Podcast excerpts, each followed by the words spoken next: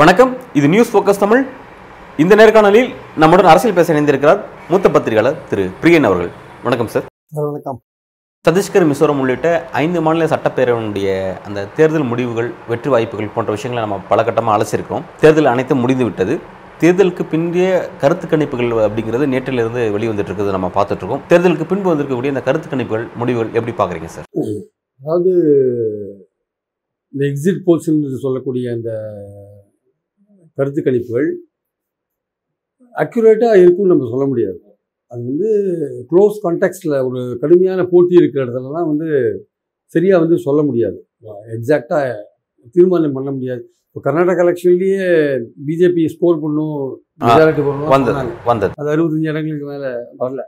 So அதனால் வந்து கடுமையான போட்டி இருக்கிற இடத்துல வந்து ஜட்ஜ் பண்ணுறது ரொம்ப கஷ்டம். அது எக்ஸிட் போல்ஸும் ஃபெயில் ஆகிறதுக்கான வாய்ப்புகள் இருக்குது எக்ஸாக்டாக வந்து இவ்வளோ தான் வரும்னு யாரும் சொல்ல முடியாது. அந்த ரேஞ்ச் அதான் அதான். அந்த ரேஞ்ச் ஏன் கொடுக்குறாங்கன்னா இந்த ரேஞ்சுக்குள்ளே வரும் அப்படின்னு ஒரு ஐடியா கொடுக்குறாங்க.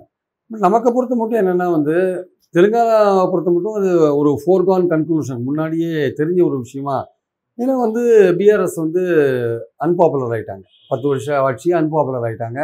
ரெண்டாவது பிஜே பிஆர்எஸ்க்கும் பிஜேபிக்கும் ஒரு தொடர்பு இருக்குது அண்டர்ஸ்டாண்டிங் இருக்குது அப்படின்றது மக்கள்கிட்ட ரீச் ஆகிடுது நீங்க சொல்றது வந்து அந்த கருத்துக்கள் முடிவுகளும் காங்கிரஸ் ஆதரவு வந்திருக்கு.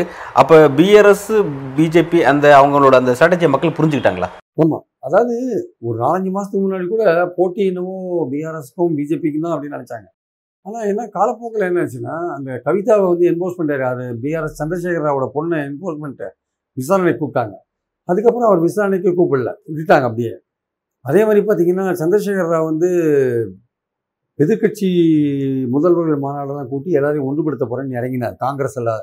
அதை அப்படியே நிறுத்திட்டார் நடுவில். அப்போ அவர் நிறுத்தினது மட்டும் இல்லாமல் கவிதாவையும் என்ஃபோர்ஸ்மெண்ட் ஃபர்தராக தொந்தரவு பண்ணல. இதுலேருந்து மக்களுக்கு புரிய வந்தது என்னென்னா வந்து ஏதோ ஒரு அண்டர்ஸ்டாண்டிங்கில் போகிறாங்க அப்படின்றது. ஸோ இதுலேருந்து வந்து பிஆர்எஸ் வந்து பி பிஜேபியோட ஒரு ஏதோ ஒரு அண்டர்ஸ்டாண்டிங் ரீச் ஆகிட்டாங்க அப்படின்னு.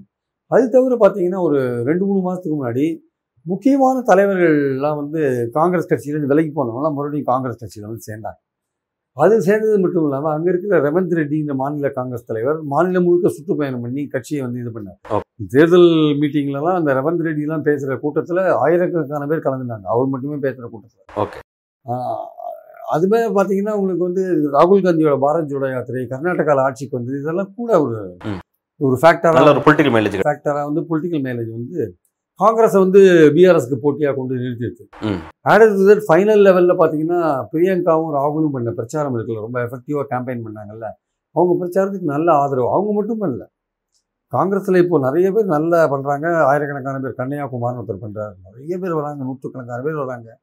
அப்புறம் ஜிக்னேஷ் மேவானின்னு குஜராத் எம்எல்ஏ ஒருத்தர். அவர் பண்ணுறாரு அவருக்கு நிறைய பேர் வராங்க கேட்குறாங்க அதே மாதிரி இம்ரான் ஒருத்தர் பேசுகிறாரு அவர் வந்து இந்த கஜல் மாதிரி பாட்டெல்லாம் பாடி அவர் இது பண்ணுறாரு அவர் தான் பை பை கேசிஆர்னு அவர் தான் அந்த இது லோகோ மாதிரி ஒரு ஒரு விஷயத்தை ஒரு இதை உருவாக்கினார் ஆக்சுவலாக அவர் பாடுறதெல்லாம் கடைசியில் பாய் பாய் கேசிஆர்னா கூட்டமே பாய் பாய் கேசிஆர் அப்படின்னு சொல்கிற அளவுக்கு அது ஒரு மொமெண்டம் கொண்டாந்தார் ஆக்சுவலாக ஸோ காங்கிரஸை பொறுத்த மட்டும் வெறும் வந்து ராகுல் பிரியங்கா மட்டும் இல்லை க்ரௌடு புல்லர்ஸ் இன்க்ரீஸ் ஆகிட்டே இருக்காங்க.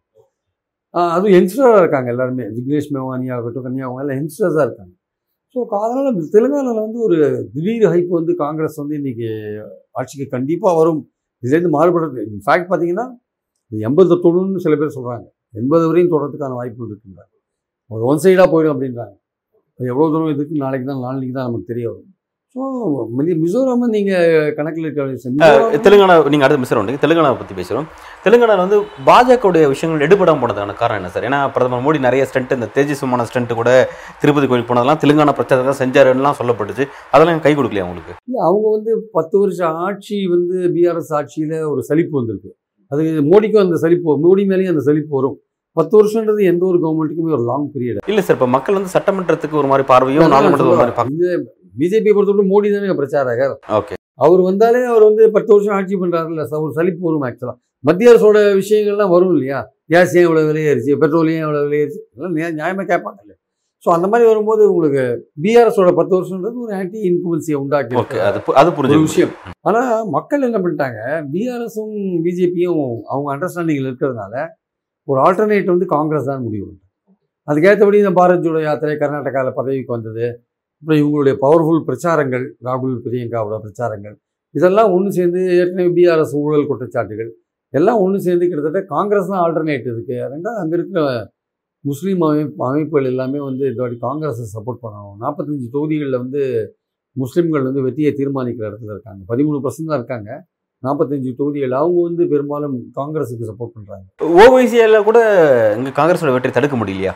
ஏன்னா முஸ்லீம் வாக்கு வாக்குல பெறுவதாக இருக்கட்டும் அந்த காங்கிரஸோட வெற்றிக்கு ஒரு முட்டுக்கட்டை. ஓவைசியை நம்பி பிரயோஜனம் இல்லைன்னு அவங்க முடிவு அவருக்கு அந்த ஹைதராபாத் இன்னண்ட் அரௌண்ட் ஹைதராபாத்தில் ஒரு அஞ்சாறு தொகுதியில் வெற்றி பெறதுக்கான வாய்ப்புகள் இருந்தால் கூட வேறு பல தொகுதிகளில் அவர் வந்து ஓட்டை பிரித்து அவர் வந்து பாஜகக்கோ இல்லை பிஆர்எஸ்க்கோ வெற்றிக்கு வழிவகுப்பார்.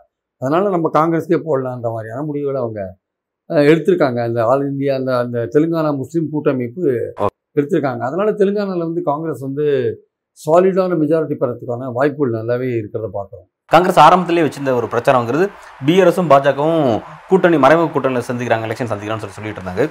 கடைசி நேரத்தில் பிரதமர் மோடி வந்து அந்த பிரச்சாரத்தை மாற்றினார் ஒரு நாணயத்தின் இரண்டு பக்கங்களாக பிஆர்எஸும் காங்கிரஸும் இருக்குது இப்போ பாஜக வாக்களிங்க அப்படின்னு சொன்னார். அது எடுபடலையா? அது எடுபடவே இல்லை. இந்த வாட்டி பிஜேபி பிரச்சாரம் தெலுங்கானாவில் எடுபடவே இல்லை சார்.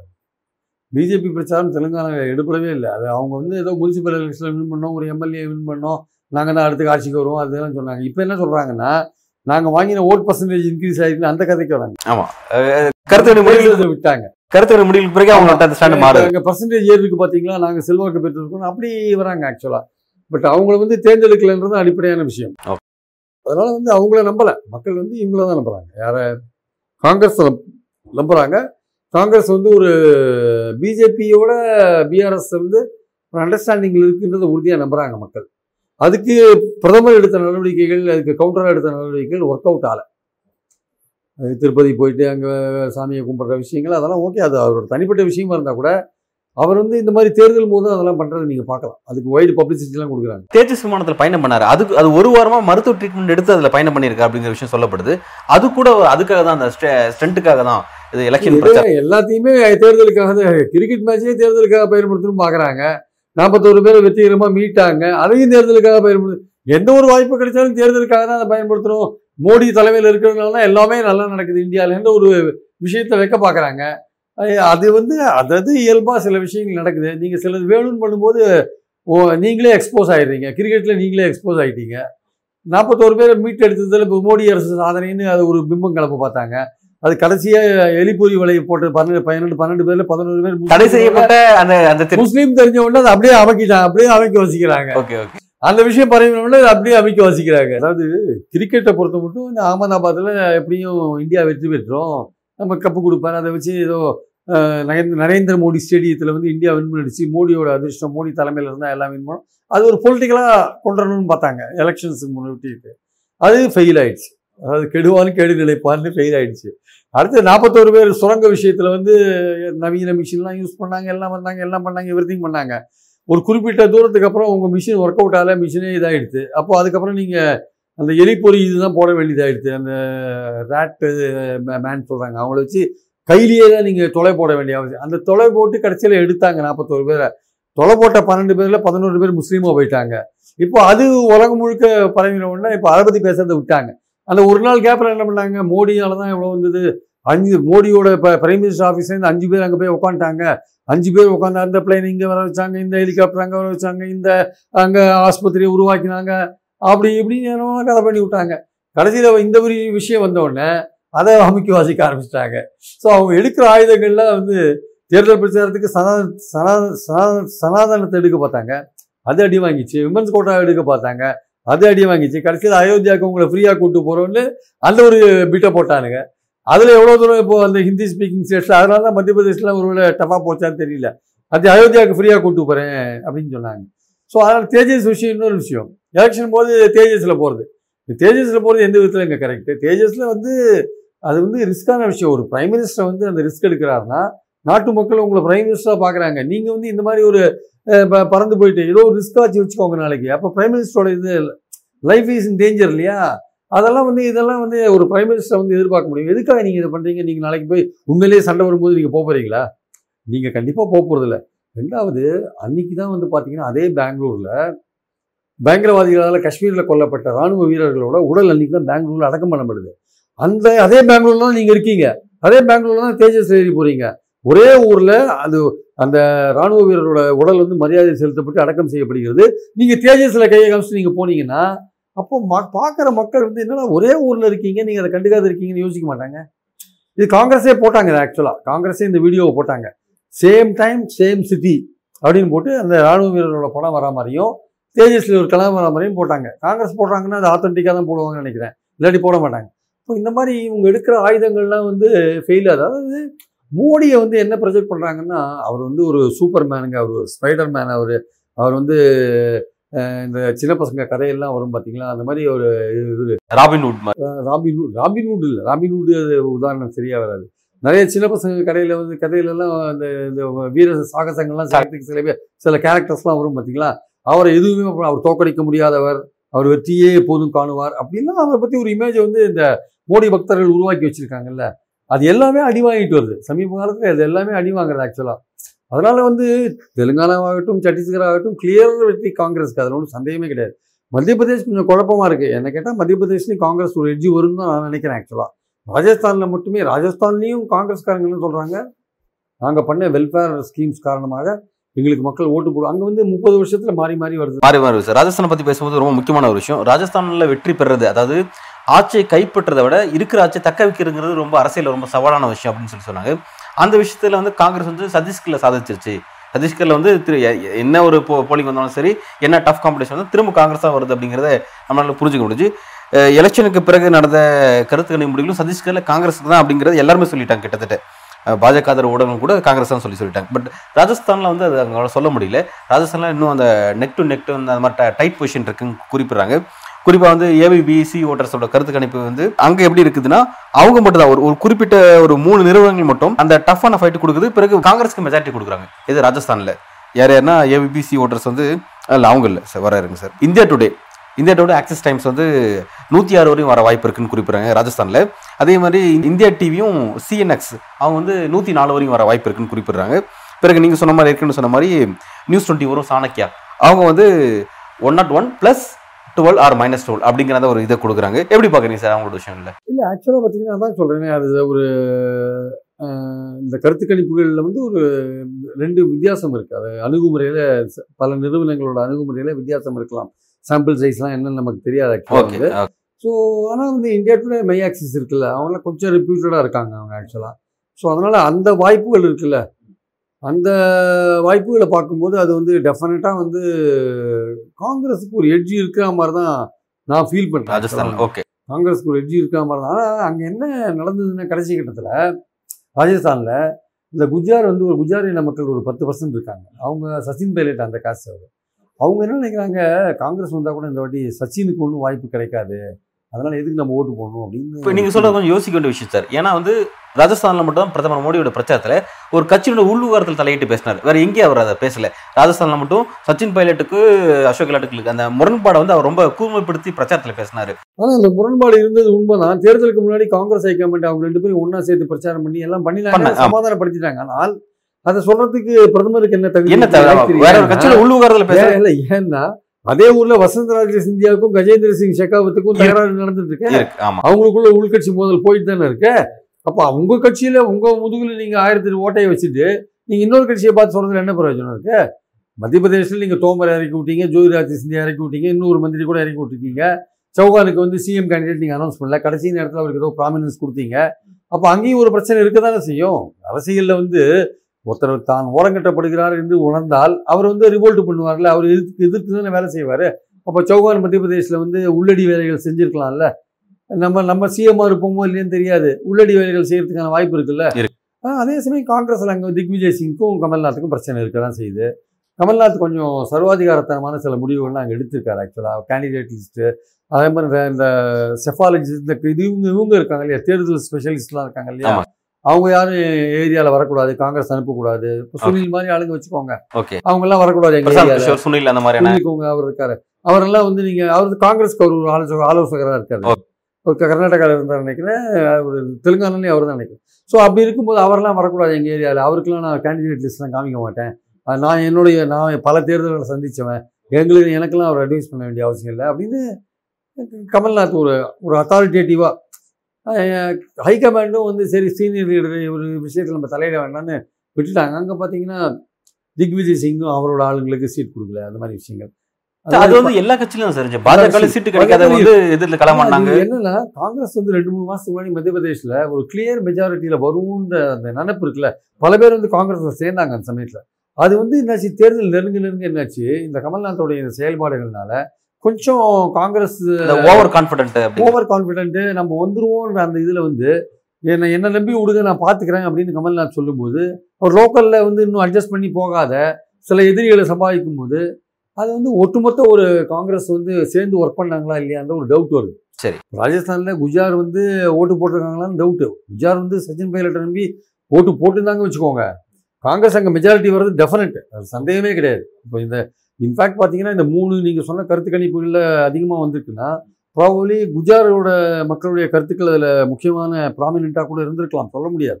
அதனால் வந்து இந்த ரெண்டு ராஜஸ்தான் மத்திய பிரதேஷ் பார்த்தீங்கன்னா காங்கிரஸ் தரப்புலேயும் வந்து இன்னும் கொஞ்சம் ஹைகமாண்ட் அந்த பொசிஷனை கையில் எடுத்துக்கலாம் எடுத்து அங்கே களத்தில் வேலை செஞ்சுருக்கலாம். இப்போது தெலுங்கானாவில் மத்திய பிரதேஷ் தெலுங்கானாலையும் தெலுங்கானாவில் வந்து ராகுலும் சக்தி பிரியங்காவும் காமிச்ச அந்த இது இருக்குல்ல ஆமா ஈடுபாடு. அந்த அளவுக்கு ஈடுபாடு மத்திய பிரதேஷ்ல அவங்க காமிச்சாங்களான்னு எனக்கு கொஞ்சம் டவுட்டா இருக்கு. ஏன்னா கமல்நாத் மொத்த ஒர்க்கையும் அவர்கிட்ட கொடுத்துரு மாநில தலைவர்கிட்ட கமல்நாத் கையிலேயே கொடுத்துட்டாங்க. பிரச்சாரம் பண்ணாங்க இவங்க பண்ணாங்க இல்லை பண்ணினாங்க. இவங்களும் போய் நிறைய மீட்டிங்லாம் பேசினாங்க. நான் சொன்ன மாதிரி கன்னியாகுமரிலாம் நிறைய பேசியிருக்காரு. எல்லாம் நான் இல்லைன்னு சொல்ல வரல. பட் அங்கே வந்து இந்த டிசிஷன் எடுக்கிறதுல முடிவில் வந்து அந்த கமல்நாத்துக்கு ஃப்ரீடம் கொடுத்ததுல கொஞ்சம் அந்த உள்ளூர் காங்கிரஸில் ஜெக்விஜய் திக்விஜய் சிங் மாதிரி ஆளுங்களுக்கு கொஞ்சம் பிரச்சனைகள் இருக்குது எவ்வளோ தூரம் இந்த கட்சியை அதை அஃபெக்ட் பண்ணிருக்குன்றத தேர்தல் முடிவுகள் தான் சொல்லும். ஆனால் இன்னுமே வந்து மத்திய பிரதேசத்தில் நம்பிக்கையோட காங்கிரஸ் இருக்காங்க. எப்படி ஏன்னா நான் எங்களுக்கு தான் வாய்ப்பு கிடைக்கும்னு அவங்க நம்புறாங்க ஆக்சுவலாக எலெக்ஷனுக்கு பிறகு வந்த அந்த கருத்து கணிப்பு முடிவில் தான் என்னோட கேள்வி அப்படிங்கிறது. இப்போ ராஜஸ்தான் மத்திய பிரதேசம் ரெண்டுத்தையும் கம்பேர் பண்ணி கேட்குறேன். ரெண்டுமே வந்து அந்த ஹிந்தி ஆர்ட்லேண்ட் அப்படிங்கிறத நம்ம பார்க்குறோம். ராஜஸ்தானில் ஐந்து வருஷம் காங்கிரஸ் ஆட்சியில் இருந்துச்சு. அப்போ ஆன்டி இன்குமென்சி கட்டாயம் உருவாயிருக்கும். அதை பாஜக அறுவடை கரெக்டாக பண்ணியிருக்காங்களாங்கிற ஒரு கேள்வி. ஏன்னா அங்கேயும் ஒரு டைட் பொசிஷன் ரெண்டு பேருக்கும் ஒரு நெருக்கடி இருக்குதுங்கிறது புரியுது. அப்போ காங்கிரஸோட ஐந்து வருஷம் அந்த மக்கள் அதிருப்திங்கிறது எதிரொலிக்கலையா எலெக்ஷனில் ஏன்னா அது பெ- பெரிய எதிரொலிக்குதுன்னா கருத்து கணி முடிவுகள் வந்து பாஜக ரொம்ப ஆதரவாக வந்திருக்கணும். ஆனால் அந்த மாதிரி ஆதரவு வந்து பாதி தான் வந்திருக்கு. பாதி வந்து காங்கிரஸ்க்கு ஆதரவாக வருது ஒன்று அங்கே அப்படி. மத்திய பிரதேசத்தை பொறுத்த வரைக்கும் அஞ்சு வருஷம் பாஜக ஆட்சி. அப்போ அந்த மக்கள் அதிருப்தி ரெண்டாவது டபுள் எஜின் கவர்மெண்ட் அப்போ ரெண்டுமே ரெண்டு மக்கள் அதிருப்தி. பத ஒன்பது ஆண்டுகால மக்கள் அதிருப்தி ப்ளஸ் ஐந்து ஆண்டுகால மக்கள் அதிருப்தி. இது வந்து காங்கிரஸ்க்கு எதிராக திரும்பலையா? காங்கிரஸ்க்கு ஆதரவாக திரும்பலையா? என்ன அப்படி? அதாவது நீங்க முதல்ல இந்த ராஜஸ்தான். ராஜஸ்தான் விஷயத்துக்கு வருவோம். ராஜஸ்தான் விஷயத்துல ஏன் இவ்வளோ டைட்டாக வந்திருக்குன்னா இன்ஃபேக்ட் வந்து இதை விட ரொம்ப புவராக வந்து போக வேண்டிய காங்கிரஸ் ஓரளவு டைட்டாக வந்து கண்டஸ்ட் கொண்டு நிறுத்தியிருக்காங்க அது காரணம் வந்து கெகலாட்டுடைய ஆட்சியில் நடந்த நல்ல விஷ நல்ல திட்டங்கள்லாம் தான் காரணம். இப்போ இது அதை பாசிட்டிவாக தான் பார்க்குறேன் ராஜஸ்தான் ரிசல்ட்டை பாசிட்டிவாக தான் பார்க்குறேன் இல்லாட்டி இன்னும் மோசமாக தோப்பார் தோத்துவார் இப்போ ஓரளவுக்கு டைட்டாக கண்டஸ்ட் கொடுக்குறாருன்னா அதான் காரணம். இல்லை வின் பண்ணுவாங்கன்னு சில பேர் சொல்கிறாங்கன்னா அது காரணம் அந்த திட்டங்கள் தான். நல்ல திட்டங்கள் தான் காரணம் ஆக்சுவலாக சிரஞ்சீவி திட்டம்லாம் வந்து ரொம்ப பெரிய அளவுக்கு ஃபேமஸ் ஆகிருக்காங்க ஏற்கனவே ஐநூறுரூபா மானியம்லாம் கொடுத்துட்ருக்காங்க கேஸ்காம் ஸோ அந்த மாதிரிலாம் இருக்கும்போது அது வந்து அந்த திட்டங்கள்னால தான் ரெண்டாவது வந்து அங்கே சச்சின் ஃபேக்டர் இருக்கு இல்லையா? அந்த சச்சின் ஃபேக்டர் வந்து என்னதான் காங்கிரஸ் ரெண்டு பேருக்குள்ள ஒரு ஃபெவிகால் போட்டு ஒட்டினா கூட அது என்னமோ வந்து அவங்களுக்குள்ள ஒரு பிரச்சனை இருந்துதான் இருக்குன்ற எண்ணம் வந்து வாக்காளர் மத்தியில் இருக்கு. அது குஜராத் மத்தியில் கண்டிப்பாக இருக்கு. ஸோ இப்படிலாம் இருக்கும்போது அங்கே ஏற்கனவே ஊழல் குற்றச்சாட்டுகள் கெகலாட் மேலே நிறைய இருக்கு. எஸ்பெஷலி இந்த போட்டித் தேர்வுகள்லாம் அப்புறம் பெண்களுக்கு எதிரான குற்றங்கள் நிறைய நடக்குது. அதெல்லாம் வந்து இவர் பேசினார். யாரு? பிரதமரே பிரதமர். சரி எனக்கு என்னன்னா சார் ஊழல் அப்படிங்கிறது எல்லா கட்சியுமே அதில் வந்து அடிப்படை தான் செய்யுது யாரா இருந்தாலும் அடிப்படை. இப்போ மத்திய பிரதேசத்தில் அஞ்சு வருஷம் அதாவது அஞ்சு வருஷம் சொல்ல முடியாது ஒன்பது ஆண்டு காலம் சவுகான் தலைமையிலான அந்த அரசு மீது அந்த ஊழல் குற்றச்சாட்டுலாம் இருக்க தான் செஞ்சு. அதெல்லாம் எதிரொலிக்கல எலெக்ஷன்ல இல்லை உங்களுக்கு நான் அதையே மெயினாக சொல்லலை. அதெல்லாம் ஒன் ஆஃப் த ரீசன்ஸாக இருக்கும். Okay ah. அதெல்லாம் வந்து இந்த இப்போ காங்கிரஸ் வந்து அது பிளவுபட்ட வீடாக இருக்கு. ரெண்டு பேரும் சண்டை போட்டுக்கிறாங்க. யார் ஓட்டு போட்டிங்கன்னா கூட கவர்மெண்ட் நிற்காது அப்படின்னு வாக்காளரோட நம்பிக்கையை குலைக்கிற மாதிரி பிரதமர் பேசும்போது அது கூட சேர்ந்து இதையும் பேசுவார்ல போ ஊழல் பண்ணுறாங்க போட்டித் தேர்வில் ஊழல் பண்ணுறாங்க இங்கே பெண்கள் நிம்மதியாக நடமாட முடியல அப்படின்னா ஒரு பிரச்சாரம் தானே. ஸோ இதெல்லாம் எதிர்க்க ஒர்க் பண்ணும்பொழுது இந்த நலத்திட்டங்கள் தான் இவர் வந்து கெகலாட்டை காப்பாற்றுது அதுதான் வந்து இந்த டஃப் ஃபைட்டை வந்து உருவாக்குது. மினிமம் எண்பத்தி எழுபத்தஞ்சி எழுபது எழுபதுக்கு அப்புறம் தான் கொடுக்குறாங்க ஆக்சுவலாக ஆமா எல்லா- இடத்துலயும் அது அது ஸ்டாண்டர்டா எழுபது காங்கிரஸ்க்கு எழுபதுக்கு மேலே தான் மினிமம் மேக்ஸிமம் நூற்றி ஆறுலாம் கொடுக்குறாங்க மினிமம் எழுபது வரையும் கொடுக்குறாங்க வச்சுக்கோங்க. ஸோ அது இவ் அந்த நல்ல வேலைகள் பண்ணதுனால தான் இந்த கடும் போட்டியை உருவாக்கினார் ஆக்சுவலாக ஆனால் மத்திய பிரதேசை பொறுத்த மட்டும் அங்கே என்னென்னா அங்கே வந்து பாஜகவுடைய அந்த இந்துத்துவ பாலிடிக்ஸ் இருக்குல்ல அது வந்து அங்கே டீப் ரூட்டடாக இருக்கு. கமல்நாத்தே வந்து என்ன சொல்றாரு நானே ஒரு இந்துத்துவான்ற மாதிரி தான் ஒரு ராமர் கோவில் பத்தி பேசினா அவர் சீதைக்கு கோவிலுக்கு இலங்கையில கட்டுற சீதை கோவில் வரையும் பேசுறாரு அவர். அதான் அவங்க வந்து இன்னும் நான் அவங்களோட நான் ரொம்ப இந்துத்துவம் பண்ணுவேன்னு பேசுறேன். அது அதாவது அவங்க பண்ற அவ அவங்க பாஜக பண்ற இந்து இந்து சொல்ற அந்த இந்துத்துவ ஐடியாலஜிக்கும் கமல்நாத் சொல்றதுக்கு வித்தியாசம் இருக்கு. அதாவது இந்துக்கள் இந்தியாவில் இந்துக்கள் மெஜாரிட்டியா இருக்காங்க. அவங்களுடைய அபிலாஷைகள்லாம் நிறைவேற்றப்படணுன்ற ஒரு பாயிண்ட் இருக்கு. ஆனா வந்து அதே சமயம் வந்து இங்க மைனாரிட்டிகள் இருக்கக்கூடாதுன்ற பாயிண்ட் இல்ல. மைனாரிட்டிகள் ரெண்டாந்திர குடிமக்களா இருக்கணுன்ற பாயிண்ட் பிஜேபிக்கு இருக்கு. பாஜக பேசுற இந்துத்துவம் கமல்நாத் பேசுற இந்துத்துவம் வேற. வேற. ஓகே இங்க வந்து இந்துக்களா இருக்கிறவங்க வந்து அவர்களுக்கு உரிய அந்த உரிமைகள் பங்களிப்புகள்லாம் இருக்கணும் அப்படின்றது விஷயம் வேற. ஆனா இந்துக்கள் மட்டுமே இருக்கணும் இந்து ராஷ்டிரமா இருக்கணும் பிஜேபி மைனாரிட்டிகள் ரெண்டாவது சிட்டிசனா இருக்கணும் அப்படின்ற எண்ணம் இருக்குல்ல? அது. காங்கிரஸ் கிடையாது. ஸோ அது வந்து இங்க நல்லிணக்கமா எல்லாரும் இருக்கணுன்ற ஒரு விஷயம் தான் காங்கிரஸ் இருக்கு ஆக்சுவலாக ஸோ கமல்நாத்தை பொறுத்த மட்டும் அது அந்த ஆங்கிள் தான் அதை நம்ம பார்க்கணும். அவரு பாஜக பண்ற இந்துத்துவ பாலிடிக்ஸ் நம்ம அப்படி எடுத்துக்க முடியாது.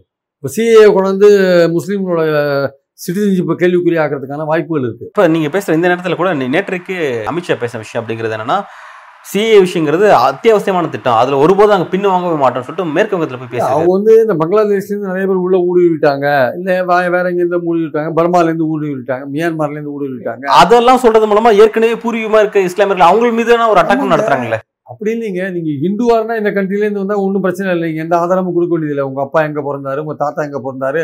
அதுக்கெல்லாம் ஆதாரம் கொடுக்க வேண்டியதில்லை. இந்த சிஏயோட உண்மையான அந்த இது எங்கே இருக்குன்னா மொழிக்கால் எக்ஸாக்டாக அதோட அந்த ஆபத்து எங்கே இருக்குன்னா அதோட சேர்ந்து என்பிஆர் நேஷ்னல் பாப்புலேஷன் ரிஜிஸ்டர் அதோட சேர்ந்து என்சிஆர் நே national NRC national register of citizenship இதெல்லாம் சேர்ந்து மொத்தமாக வரும்போது உங்கள்கிட்ட பர்டிகுலர்ஸ் கேட்கும்போது நீங்கள் ஹிந்துவாக இருந்தால் உங்களை வேறு விதமாகவும் நீங்கள் முஸ்லீமாகவும் கிறிஸ்டியனாகவும் இருந்தால் உங்களை வேறு விதமாகவும் ட்ரீட் பண்ணுறதுக்கான வாய்ப்புகள் இருக்குது உதாரணமாக ஒரு முஸ்லீம் கேட்கணும் வச்சுக்கோங்க உங்கள் அப்பா எங்கே பிறந்தாரு? பிறந்த இடம் சர்டிஃபிகேட் கொடுங்க. அது கூட ஓரளவு கொடுத்துருங்க. உங்கள் தாத்தா எங்கே பிறந்தாரு? சர்டிஃபிகேட் கூட கொடுப்பீங்களா? ஒரு தான். முஸ்லீம் அங்கே அவன் ஐம்பது ஒரு வருஷம் இருப்பான் நூறு வருஷமா கூட இருப்பான். கொடுக்க முடியுமா? ஒருவேளை பங்களாதேஷே கூட பூர்வீகமாக இருக்கலாம். எல்லாம் ஒரே- ஒரே கண்ட்ரியா இருந்ததுல அப்படி கொடுக்க முடியாதவங்க நீங்க அனுப்பு அனுப்புவே இருந்தீங்கன்னா என்ன பண்ணுவீங்க? இல்ல இப்ப அது அது ஆனா இந்துவா இருந்தா அதெல்லாம் கொடுக்க வேண்டியதில்லை. தேவையில்ல. ஆமா ஓகே அப்படி ஒரு விஷயம் வந்ததுன்னா அது மைனாரிட்டிக்கு பாதிப்பு உண்டாகுமோ உண்டாக்காதா உண்டாக்கும். அது மாதிரிலாம் அவங்க கொண்டதுக்கான வாய்ப்புகள் இருக்கு. அதனால பாஜக அவங்களுடைய பார்வையே வேற மைனாரிட்டியை பொறுத்த மட்டும். அது சாவர்க்கெல்லாம் எழுதி வச்சுட்டு போயிருக்காரு. அவங்க ஆர்எஸ்எஸோட பாலிசி அதுதான். அதுதான் பண்ணுவாங்க. இந்த காங்கிரஸ் சொல்ற அஹ், இந்தியா நல்லிண நல்லிணக்கம் மிக்க இந்தியா அதெல்லாம் அந்த ஆங்கிள் வேற. அவங்க சொல்ற ஆங்கிள் வேற. இந்துத்துவ பாலிடிக்ஸ் ஸோ அதை வந்து மத்திய பிரதேசில் அவங்க தெளிவாகவே பண்ணுவாங்க பண்ணுறாங்க ஏன்னா இன்னொன்றுங்க நம்ம வந்து பிஜேபியை வந்து விமர்சனம் பண்ணுறோமே தவிர அவங்க கிட்ட இருக்கிற ஆள் பலம் படைபலம் அதிகார பலம் பணபலம் இதெல்லாம் நம்ம வந்து குறைத்தே மதிப்பிட முடியாது. எலெக்ஷன்னா வந்து இறங்கி அடிக்கிறதுன்னு இருக்குல்ல. அது எவ்வளோ தூரம் கீழே இறங்கி அடிக்கணுமோ தர்மம் அதர்மம்லாம் பார்க்கறதே கிடையாது. இறங்கி எவ்வளோ அடிப்பாங்க. அந்த மாதிரி அடிக்க அடிச்சு தான் வின் பண்ணுவாங்க. அதில் இவ்வளோ விட்டு கொடுக்கறது காலில் விழுறது அடிக்கிறது உதைக்கிறது அடிக்கிறதுனா வந்து எந்த அளவுக்கு வேணா பிரச்சாரத்தை கொண்டு போகிறது எந்த அளவுக்கு வேணா ஆட்களை விலைக்கு வாங்குறது இப்ப அடுத்த விஷயங்கள். ஏங்க ஒரு மத்திய பிரதேசத்தில் ஒரு அதிகாரி போயிட்டு தேர்தல் நோடல் அதிகாரி சஸ்பெண்ட் செய்யப்பட்டிருக்கான்னு சொல்லிட்டு மத்திய பிரதேச தேர்தல் ஆணையர் அறிவிக்கிறாரு.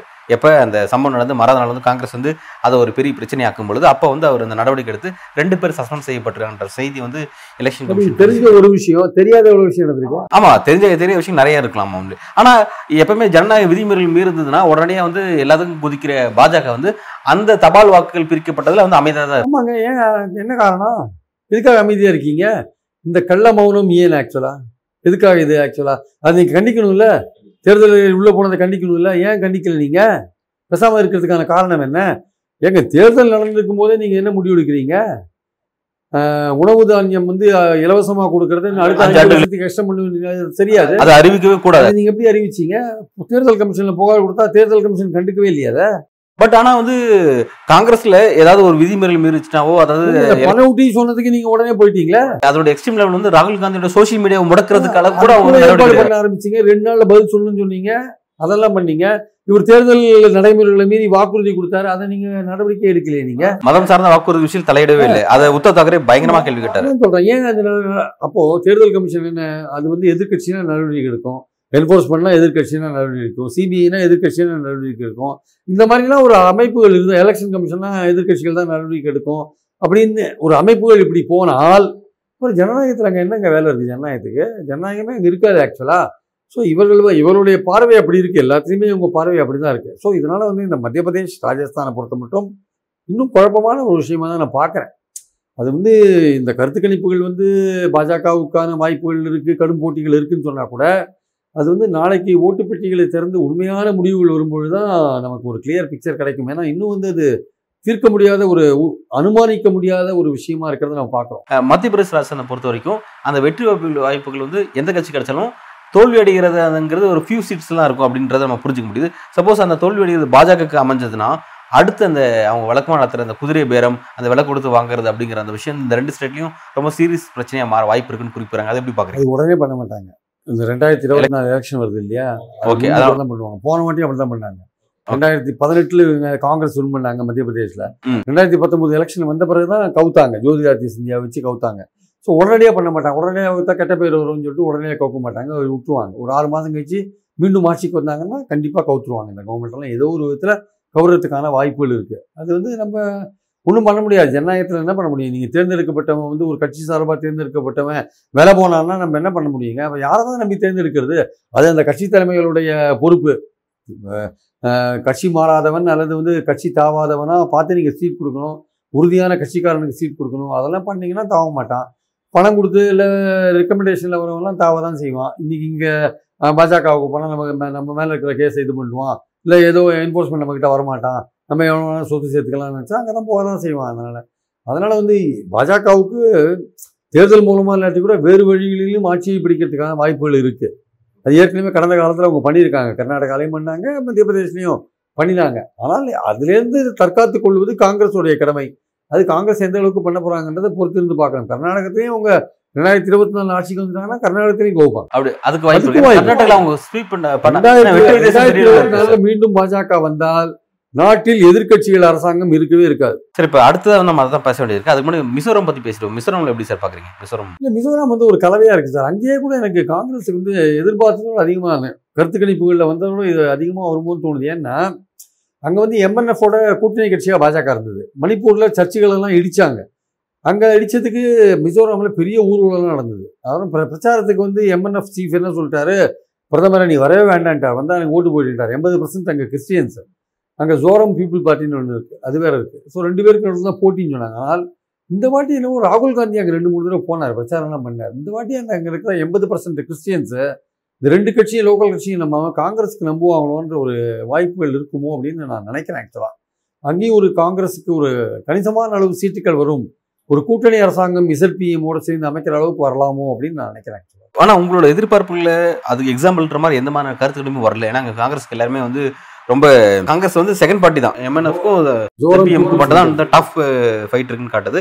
காங்கிரஸ் வந்து ஒரு டிசைடிங் ஃபேக்டரா இருக்கும். அதாவது தொங்கு சட்டமன்றம் உருவாச்சுன்னா அந்த தொங்கு மன்ற தொங்கு சட்டமன்றத்தை நிவர்த்தி செய்யற விஷயத்த காங்கிரஸ் செய்யறதுக்கான வாய்ப்பு இருக்கு அப்படின்றதான் காட்டும் அங்க பிஜேபி ஜீரோ ஓகே ஆமா பிஜேபி சீன்ல இல்ல அங்க. எப்படி தெலுங்கானால என்ன ரிசல்ட்டோ அதே மாதிரி தான்.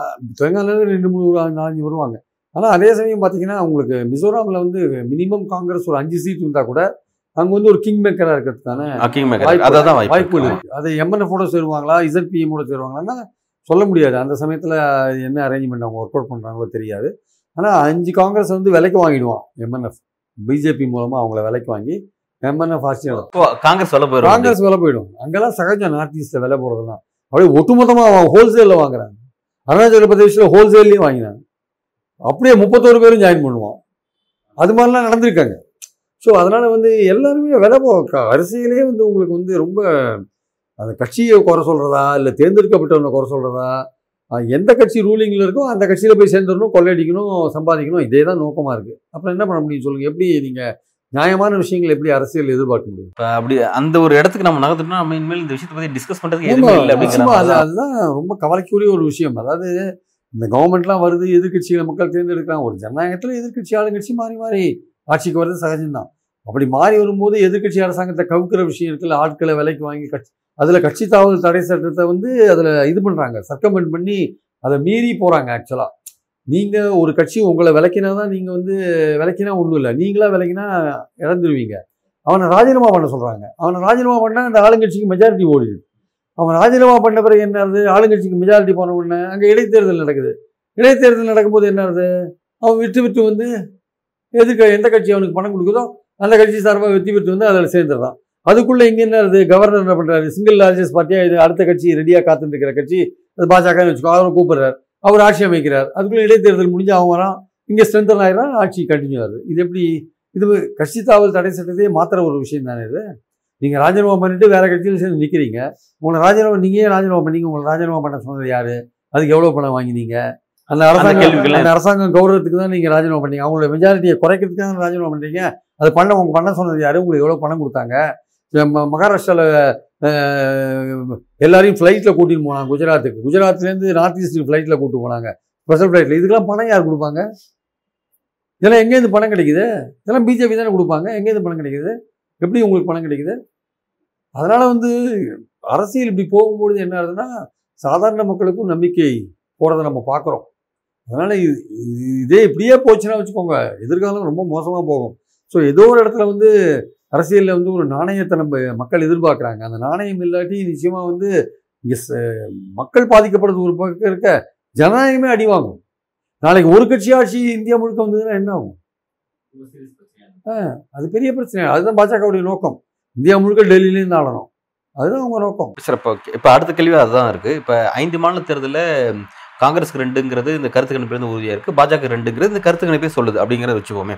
அதுலேருந்து பார்க்கும்போது எந்த மாற்றமும் கிடையாது. எக்ஸ்ட்ரா காங்கிரஸோட கை ஓங்கி இருக்குன்னு வேணா நம்ம அதில் பார்க்கலாம். பட் இது வந்து எந்த வகையிலும் நாடாளுமன்றத்தில் பாதிக்காதுன்னு பாஜக தரப்பினர் ரொம்ப உறுதியாக நம்புறாங்க. அது எப்படி பார்க்குறீங்க? இல்லை அதாவது அது அவங்க ஒரு நம்பிக்கைக்கான ஒரு காரணம் இருக்குது ஏன்னா வந்து அவங்க என்ன பண்ணுறாங்க மோடியை வந்து பிரைம் மினிஸ்டராக ப்ரொஜெக்ட் பண்ணுறாங்க மோடியை பொறுத்த மட்டும் அவருக்கு வந்து ராகுல் காந்தியை விட ராகுல் காந்தியை ப்ரொஜெக்ட் பண்ணலை. இருந்தாலும் மற்ற இந்தியாவில் இருக்கிற மற்ற தலைவர்களை விட மோடிக்கு ஒரு செல்வாக்கு இருக்குது அதிகபட்சமான செல்வாக்கு இருக்குது நான் ஏற்கனவே சொன்ன மாதிரி அவங்களுக்கு வந்து ஆள் பலம் அதானி பலம் படைபலம் பக்கபலம் ஆர்எஸ்எஸ் பலம் எல்லா பலமும் அவங்களுக்கு இருக்குது ஸோ அவங்க தொடர்ந்து வரணும் நான் தான் சொன்னேன்ல எலெக்ஷனை வந்து ஒரு தவம் மாதிரி பார்க்குறாங்க ஒரு வெறித்தனமாக அதில் ஈடுபடுறாங்க. சோஷியல் மீடியாவெல்லாம் கண்ணா பேனான்னு யூஸ் பண்ணுறாங்கல்ல வெற்றி பெறத்துக்காக. அது கர்நாடகா எலெக்ஷன்லேயே பார்த்தோம். அது சோஷியல் மீடியாவை எவ்வளோ மோசமாலாம் பயன்படுத்தினாங்க பொய்களை பரப்புவதற்காக பாலிடிக்ஸ் ஹெட் பாலிடிக்ஸ்லாம் பண்ணாங்க அப்படின்னு. அதனால் வந்து அவங்க அதனால் அதனால நினைக்கிறேன் ரெண்டாயிரத்தி பத்தொம்போதில் வெற்றி பெற்ற மாதிரி நம்ம வெற்றி பெற்றான்னு நினைக்கிறது ஆனால் அவருடைய பத்து வருஷ ஆட்சி என்பது நிச்சயமாக மக்கள் ஒரு மாற்றத்தை விரும்புவார்கள். ரெண்டாவது வந்து காங்கிரஸ் நினை எதிர்க்கட்சிகள் நினைக்கிற மாதிரி இந்த இந்தியா கூட்டணி வலுவாக நானூற்றம்பது இடங்களில் ஒற்றைசு ஆளை வந்து பாஜகவுக்கு எதிராக போட்டாங்கன்னா கண்டிப்பாக கடுமையான ஒரு போட்டி மோடிக்கு காத்து கொண்டிருக்கிறது. அது போட முடியல. இந்தியா கூட்டணியிலேயே ஒரு ஸ்பிளிட் வந்துருச்சு.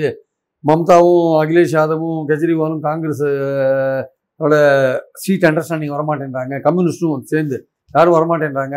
ஆர்ஜேடியும் டிஎம்கேவும் என்சிபியும் மட்டும்தான் இருக்குது காங்கிரஸ் அப்படின்னு இருந்ததுன்னா இது ஸ்பிளிட் ஆகும் எதிர்கட்சிகள் நம்பிக்கையை கொடுக்காது ஆக்சுவலாக சார் ஆக்சுவலாக இப்போ நீங்கள் முதற்கொண்டு எல்லா மூத்த பத்திரிகையாளர் அரசு விமர்சகர்கள்லாம் வந்து என்ன குறிப்பிடுறாங்கன்னா பாஜகவுக்கு எதிராக ஒரு நானூற்றி ஐம்பது தொகுதியில் ஒற்றை வேட்பாளர் நிறுத்தணும்னு சொல்லி சொல்கிறீங்க அதுக்கு பேர் தான் கூட்டணி அப்படிங்கிறது. கூட்டணினாவே அதுதான். ஒற்றை வேட்பாளர் நிறுத்தணும் அப்படிங்கிறதா. அதை இந்த கட்சியில் புரிஞ்சுக்காம அதில் தவறு விடுவாங்கன்னு நீங்கள் பார்க்குறீங்களா அதுக்கான வாய்ப்பு இருக்கு. அதுக்குள்ளேயே ஒரு ரூல் பாலிடிக்ஸ் என்னன்னா ராகுல் காந்தி வலு ஸ்ட்ரென்தன் ஆகிட போறாரு. பிரியங்கா காந்தி ஸ்ட்ரென்தன் ஆகிட போறாரு. நம்ம ஊர்ல நம்ம காங்கிரஸ் தள்ளி தான் நம்ம வந்திருக்கோம். மீண்டும் காங்கிரஸ் வந்தா நமக்கு ஆபத்து வந்துடும் மம்தா அந்த நினைக்கலாம். அகிலேஷ் கூட நினைக்கலாம். காங்கிரஸ் இடத்த தான் நம்ம பிடிச்சிட்டு இருக்கோம். ஐ ஆம் ஆத்மி நினைக்கலாம். நம்ம காங்கிரஸ் இடத்த தான் பிடிச்சிட்டு இருக்கோம். அப்படின்னு அவர் நினைக்கலாம். காங்கிரஸ் வந்தால் நமக்கு தான் ஆபத்து வரும். நாளைக்கு மாநில எலெக்ஷன் வரும்போது நமக்கு ஆபத்து வரும் அப்படின்னு நினைக்கலாம். அதனால காங்கிரஸ் வலு பெறக்கூடாது. ஆனால் காங்கிரஸோட உதவியும் வேணும். ரெண்டுமே வேணும். காங்கிரஸ் உதவியும் வேணும். காங்கிரஸ் வலு பெறவும் கூடாது. காங்கிரஸ் எங்களுக்கு வேணும். ஆனால் பலவீனமாக காங்கிரஸ். பலவீனமான காங்கிரஸ் வேணும். அப்படின்னா எப்படி அது? நான் அவனுக்கு அவனுடைய ஸ்ட்ரென்த்தை ஒத்துக்கொள்ள மாட்டேன். அவன் அவன் காஷ்மீர்லேருந்து கன்னியாகுமரியிலேருந்து இருக்கான். அவன் வந்து இந்தியாவிலேயே இந்தியாவிலேயே இன்னைக்கு எந்த தலைவரும் எடுத்துக்கோங்க சார். நீங்கள் மம்தாவை சொல்லுங்க கெஜ்ரிவால் சொல்லுங்க. இந்தியாவோட ராகுல் காந்தி மோடிக்கு அடுத்தபடியாக இந்தியாவில் தெரிஞ்ச தலைவர் யார் சார்? ராகுல் தானே? அவரோட இமேஜ் ஏறு இருக்கா இல்லையா அப்போ ஆமா, மம்தாவை எத்தனை பேருக்கு தெரியும்? மம்தாவை ஒரு பத்து மாநிலங்களுக்கு தெரிஞ்சா இந்தியா முழுக்க தெரியுமா? தெரியாது. ஒரு சில பேர் ஒரு காரணங்களை கேட்டு பாருங்க. ராகுல தெரியும் மம்தாவை தெரியாது. கெஜ்ரிவால் எவ்வளோ பேருக்கு தெரியும்? அகிலேஷ் யாதவ் எவ்வளோ பேருக்கு தெரியும்? அதனால அந்த ஃபேக்டை வந்து ஒத்துக்கணும். எதிர்க்கட்சிகளும் வந்து காங்கிரஸோட வலிமையை ஒத்துக்க வேண்டிய அவசியம் இருக்கு. இப்போ இந்த ரெண்டு தேர்தல் ஓகே. பாதி எதிர்க்கட்சியில இருந்து மாநில கட்சிகள் சார். அந்த வகையில வந்து அவங்களுக்கே புரியும். மாநில கட்சியில் வேற அவங்க கட்சியில் வந்து புரிஞ்சுக்கணும். காங்கிரஸ் வந்து ஒரு பலமான கட்சி நேஷனல் லெவலில் இருக்கிற கட்சி. அதுக்குரிய மரியாதை கொடு. காங்கிரஸ் வந்து பல தியாகங்களை செஞ்சு எல்லோரையும் அரவணைத்து கொண்டு போகணும்னு சொல்கிறீங்கல்ல அப்போ காங்கிரஸோட ஸ்ட்ரென்த்தையும் நீங்கள் புரிஞ்சுக்கணும்ல. அப்போ நீங்கள் உண்மையாக இருந்தால் என்ன பண்ணணும்? சரி நம்ம ராகுல் காந்தியையோ இல்லை அஹ், பட்டியலில் இருக்கிற கார்கேயோ பிரைம் மினிஸ்டர் கேண்டிடேட் நிறுத்துங்க. ஏதோ ஒன்று பண்ணுங்கள் இப்போ பட்டியல் நிறுத்தோட கார்கே நிறுத்தினீங்கன்னா நாடு முழுக்க பட்டியல் சார் நிறுத்தோட அப்ப எலெக்ஷன் முன்னாடியே எதிர்க்கட்சி இந்தியா கூட்டணி வந்து தங்களுடைய பிரதமர் வேட்பாளர் அறிவிச்சு தான் எலெக்ஷன் சந்திக்கணுங்கிறீங்களா நீங்க? இல்ல அப்படி நடத்தினா வந்து அட்வான்டேஜ் இருக்கிறதுக்கான வாய்ப்பு அப்படி ஒரு நபரை நிப்பாட்டினா பாஜக அதை தான் எதிர்பார்க்கறாங்க. அப்படி ஒருத்தர் நிப்பாட்டிட்டா அவருக்கு எதிராக அவங்க கிட்ட அந்த மோடி பேசுங்கிறது அது ஊதி ஊதி பெருக்கப்பட்டது. அதுக்கு எதிராக நிச்சயமா எந்த ஒரு பேஸும் காட்ட முடியாது. பாஜக நினைக்கிறாங்க சார். அது வந்து எலெக்ஷன்ல அப்படி சொல்ல முடியாது. எலெக்ஷன் மொமெண்டம் கெயின் வரும்போது. பத்து வருஷம் ஆண்டுட்டு நாங்க ஆல்டர்னேட்டா பாக்குறோம் அப்படின்னு சொல்லலாம்ல.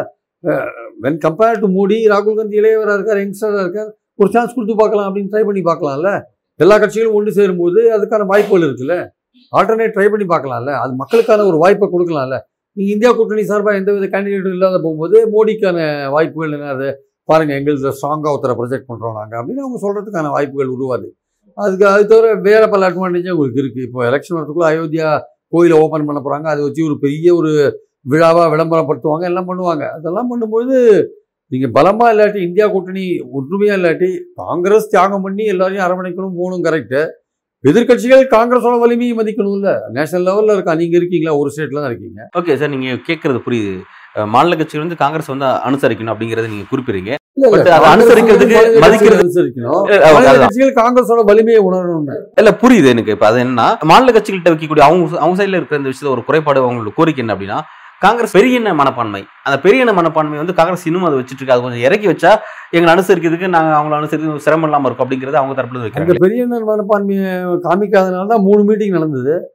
பாட்னால பெங்களூர்ல மும்பைல மூணு மீட்டிங் எப்படி நடந்தது? காங்கிரஸ் தன்னோட பெரிய மனப்பான்மை அது இன்னும் முழுசா அது இன்னும் முழுசா அகன்ற போகல அவங்ககிட்ட. அது இன்னும் இருந்துட்டே இருக்கு. அதுதான் வந்து எங்களுக்கு அவங்க வந்து ஒரு ஸ்ட்ராங்கான பார்ட்டி தான். நேஷனல் பார்ட்டி பிஜேபிக்கு அடுத்தபடி ஆல்டர்னேட்டா இருக்காங்க. நீங்க அப்படி இருக்கீங்களா? இல்ல அவங்க அடுத்து என்ன பயப்படுறாங்கன்னா சரி நாளைக்கு ரெண்டாயிரம் இந்தியா கூட்டணி வந்து ரெண்டாயிரத்தி இருபத்தி வெற்றி பெற்றதுன்னு வச்சுங்களேன் வெற்றி பெற்ற பிறகு காங்கிரஸ்ல இருந்து யாராவது ஒருத்தர் பிரதமர் வேட்பாளர் அவங்களே பிரதமர் இருக்கவங்க வச்சு ராகுல் காந்தி பிரதமர் இருக்கணும் வச்சுப்போமே. ஆனா அடுத்தது எங்க இதுனா திரும்ப மோடி எப்படி மாநிலம் எப்படி வந்துச்சாரோ மாநிலங்களை எப்படி வந்து மோடி வந்துச்சாரோ மாநிலம் கொடுக்கறது எப்படி வந்து பாராமண பண்ண பார்த்தாரோ அதே விஷயம் காங்கிரஸ் பிரிவிலும் தொடரணும் அப்படின்றதுக்காக மாநில கட்சிகள் பயப்படுறாங்கன்னு ஒரு விஷயம் சொல்லப்படுது. அது மாதிரிலாம் வந்து அந்த காலத்தில் காங்கிரஸ் பண்ணியிருக்கலாம் சார். மாநிலங்களில் வந்து அதிகாரத்தை செலுத்தி இப்போ எப்படி பாஜக கவர்னர் மூலமாக பண்ணுறாலும் பல விஷயங்கள் பண்ணியிருக்கலாம். ஆட்சியெல்லாம் கலைச்சிருக்கலாம். முந்நூற்றம்பத்தாயிரம் பயன்படுத்தி. நான் சொல்கிறது என்னன்னா மாறுது இப்போ இப்போ ராகுல் காந்தி ஒரு ப்ராமிஸ் பண்ணியிருக்காரு. என்னன்னா இந்தியா கூட்டணி ஆட்சிக்கு வந்தா தமிழ்நாட்டை மட்டும் நீட்லேருந்து விதிவிலக்கு கொடுப்போம். அது மாதிரி சொல்லிருக்காரு அதனால வந்து மாநில அதிகாரிகளை பறிக்கிற மாதிரியான விஷயங்கள் இனிமேல் காங்கிரஸ் பண்றதுக்கான வாய்ப்புகள் இல்லை. எல்லாம் காலம்லாம் மாறிடுச்சு. நீங்க பண்ணிருந்தீங்கன்னா வந்து உங்களுக்கு நீங்க அன்பாப்புலர் ஆயிடுவீங்க. இப்போ மோடி எப்படி இப்போ இந்த கவர்னர் மூலமா பண்றது அவருக்கு கெட்ட பேர் ஆக்சுவலா அதனால வந்து இப்போ சுப்ரீம் கோர்ட்ல எல்லாம் நேரடியாக வந்து சொல்ல மாட்டாங்களே தவிர இந்த நடக்கிற விசாரணை எல்லாம் பார்த்தீங்கன்னா கவர்னர் யாரு? அது மத்திய அரசோட நாமினி. மத்திய அரசோட நாமினின்னு தான் சொல்கிறாங்க இவர சென்ட்ரல் கவர்மெண்ட் நாமினின்னு அப்போ என்ன அர்த்தம்? சென்ட்ரல் கவர்மெண்ட் தான் இதெல்லாம் அலோவ் பண்ணுது. இன்டைரக்டாக தானே சொல்கிறாங்க ஸோ அதனால் வந்து இந்த மத்திய அரசு அல்லது மாநில அரசு மாநில அரசு அதிகாரங்களை பறிக்கிறது போன்ற விஷயங்களில் இனிமேல் எந்த கட்சியும் ஈடுபட்டு அன்பாப்புலர் ஆகிடுவாங்க அது காங்கிரஸ் இருந்தாலுமே அன்பாப்புலர் ஆகிடுவாங்க நம்மளுடைய பாயிண்ட் என்னென்னா காங்கிரஸ் விட்டு கொடுக்கறதுக்கு ரெடியாக இருக்குது அது போ- எல்லாம் கரெக்டு நீங்களும் வந்து காங்கிரஸுடைய வலிமையை புரிஞ்சுட்டு அதை ஒரேடியாக ஓரங்க உங்களுக்கு காங்கிரஸ் வளர்ந்தால் உங்களுக்கு ஆபத்துன்றது நீங்கள் ஃபீல் பண்ணுறீங்க அதுக்காக காங்கிரஸோட வலிமையை நீங்கள் உணராத நீங்கள் இந்திய உங்களோட முதல் எதிரி யார் சார்? இன்றைக்கி மோடி வந்து வரக்கூடாது ரெண்டாயிரத்தி இருபத்தி நாலில். வந்தால் என்ன ஆகும்? நீங்கள் உங்கள் இதெல்லாம் காலி மாநில கட்சிகள்லாம் காலி ஆகிடும் காங்கிரஸ் இருக்குமா இருக்காதா? காங்கிரஸ் இருக்கும். மாநில கட்சிகள் காலியாகும் அப்போ நீங்கள் தான் அதுக்கு மு- முனைப்பு காட்டி இந்த கூட்டணியை கட்டமைக்கணும். நானூற்றம்பது இடத்துல ஒரு கேண்டிடேட் நிற்க வைக்கிறது பாஜகவுக்கு எதிராக அப்படி ஒரு வழி இருக்குது இப்போ காங்கிரஸில் வேறு விதமாக திங்க் பண்ணுறாங்க அது இன்னொரு காங்கிரஸோட பி பிளான் என்னவா இருக்குன்னா இவங்கெல்லாம் ரொம்ப தகராறு பண்ணாங்க. சீட் கொடுக்கல வச்சுக்கோங்க. கம்யூனிஸ்டோ மம்தாவோ ஆம் ஆத்மியோ அகிலேஷோ காங்கிரஸ் ரொம்ப கேவலமாக ட்ரீட் பண்ணுறாங்க வச்சுக்கோங்க.